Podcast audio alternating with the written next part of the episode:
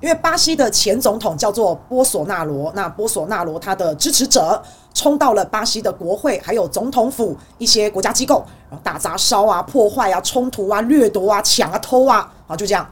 那无独有偶呢，大家如果还有印象，2021年的1月6号，那个时候是川普的支持者冲进美国国会，对不对？就很类似的事情嘛。那巴西是2023年的1月8号，连这个日期。都一个1月6号，一个1月8号，连这个日期都还蛮接近的。那这个波索纳罗的支持者冲进了巴西的国会，冲进了巴西的总统府。为什么大家都会把这两次的事件拿来做比较？因为好巧不巧，这个巴西的波索纳罗他是俗称的小川普啊，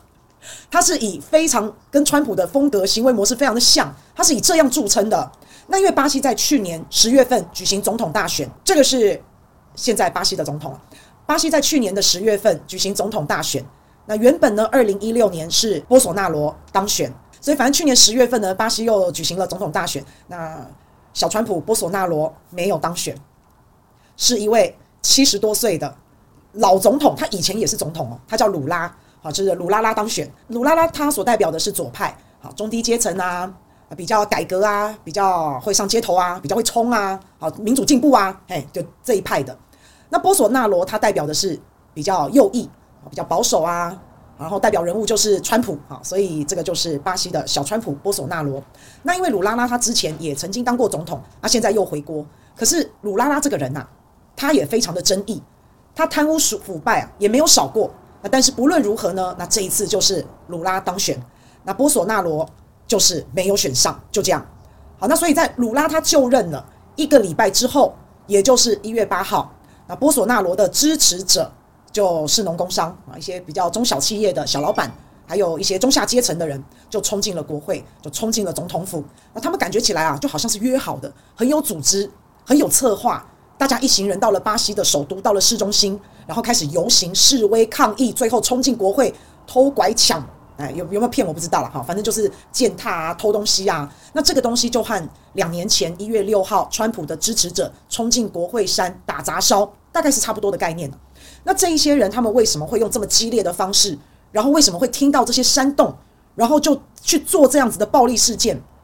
因为他们都是一些对现状不太满意的，可能不太满意这个人总统，我不满意，好，我可能不太满意我现在的生活状况，所以我们就用暴力的手段去冲进国会。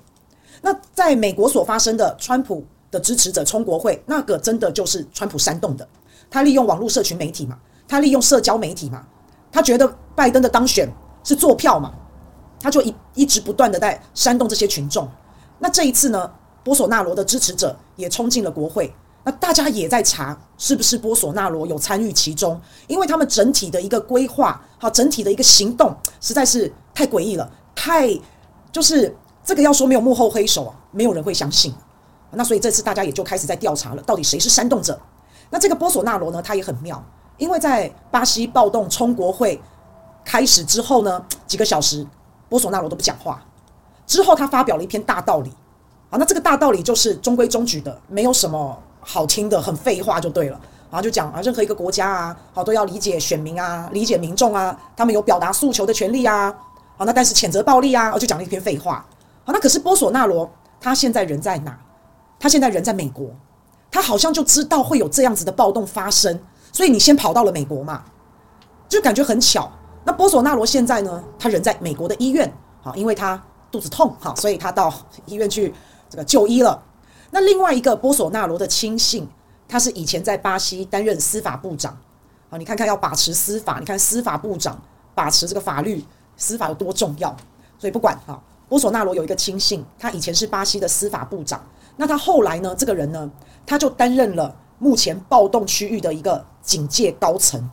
那发生暴动的时候啊，当地的警察好奇怪哦，好像跟这些暴徒是很有默契的。这些警察呢，可以说不但是容忍，而且放纵这一些游行示威，甚至到最后冲国会，他放任这一些人，让这些人可以很顺利的去打砸烧抢啊，那就很奇怪啊，也没有人逮捕这些人啊。那反正现在呢，那这个亲信现在也在美国，那所以巴西就很生气啊，巴西政府现在很生气，巴西政府也觉得很奇怪，你是这个区域的警戒高层啊，这个区域的警方好像又特别的配合这些暴民，那反正现在巴西的当局就对这个亲信啊，波索纳罗的亲信发布了国际通缉令。所以你仔细看一下这次巴西的暴动、冲国会的事件，整个丑闻是不是很像一场警民同心、精心策划、有预谋的一场行动？很像，对不对？哦，那现在哦，这个波索纳罗真的就是小川普，难怪人家叫他小川普。他连发生的事情都是照着川普的历史在走。哎，你回去看川普的支持者冲国会山，跟波索纳罗的支持者冲国会山，时间很接近，然后行为、行动、举止都可以说是如出一辙嘛。那美国的国会山暴动跟巴西的国会山暴动这两起事件的类似度、相似度真的是非常的高哦。这个是什么？你知道？这个叫做有样学样，这种东西都会被模仿的。大家都是好的不学，你知道那个坏的呢？哇，就学得特别快，是不是？好，你要做好很不容易啊，但是你要学坏啊，那真的一秒钟的事啊。所以这一些去冲国会的、这一些暴徒、暴民、打砸烧的这些人，其实你回头看，他们也只是棋子啊。可是他们也愿意被利用，他们或许也不知道自己被利用，但是他们当做这件事情的时候，他们心中是有不满的，有对社会、对人、对种种到处都不满。这种内心不健康的人很好煽动，很好利用。所以你如果太相信一些人，包括君君也是啊，所有的人都是啊，包括太相信政治人物，好，太相信直播主，你太相信川普，那你可能就是街头暴动其中之一嘛。好，那你没有街头暴动，那我们网路也有网路暴动嘛，你也有可能是网路暴动、网暴其中之一嘛，对不对？所以跟对人是非常的重要。你如果跟错了人，你相信了他，如果他是坏人，那他就是推你去死，他就是利用你去做坏事。那请问一下，这一些政治人物，卢拉也好，川普也好，就是这些煽动的人，他们到底想要什么？他们想要的就是权力，他们想要那个位置，他们想要这个位置，想要这个权力，最终就是为了他们自己的利益，就所谓的一己之私啊。那这些跟风的这些人呢，这些参与者，你们在帮这些政治人物夺得政权、夺得权力，你在帮人家赚钱啊。那你得到了什么？你傻傻的被卖了，还在帮人家数钞票，对不对？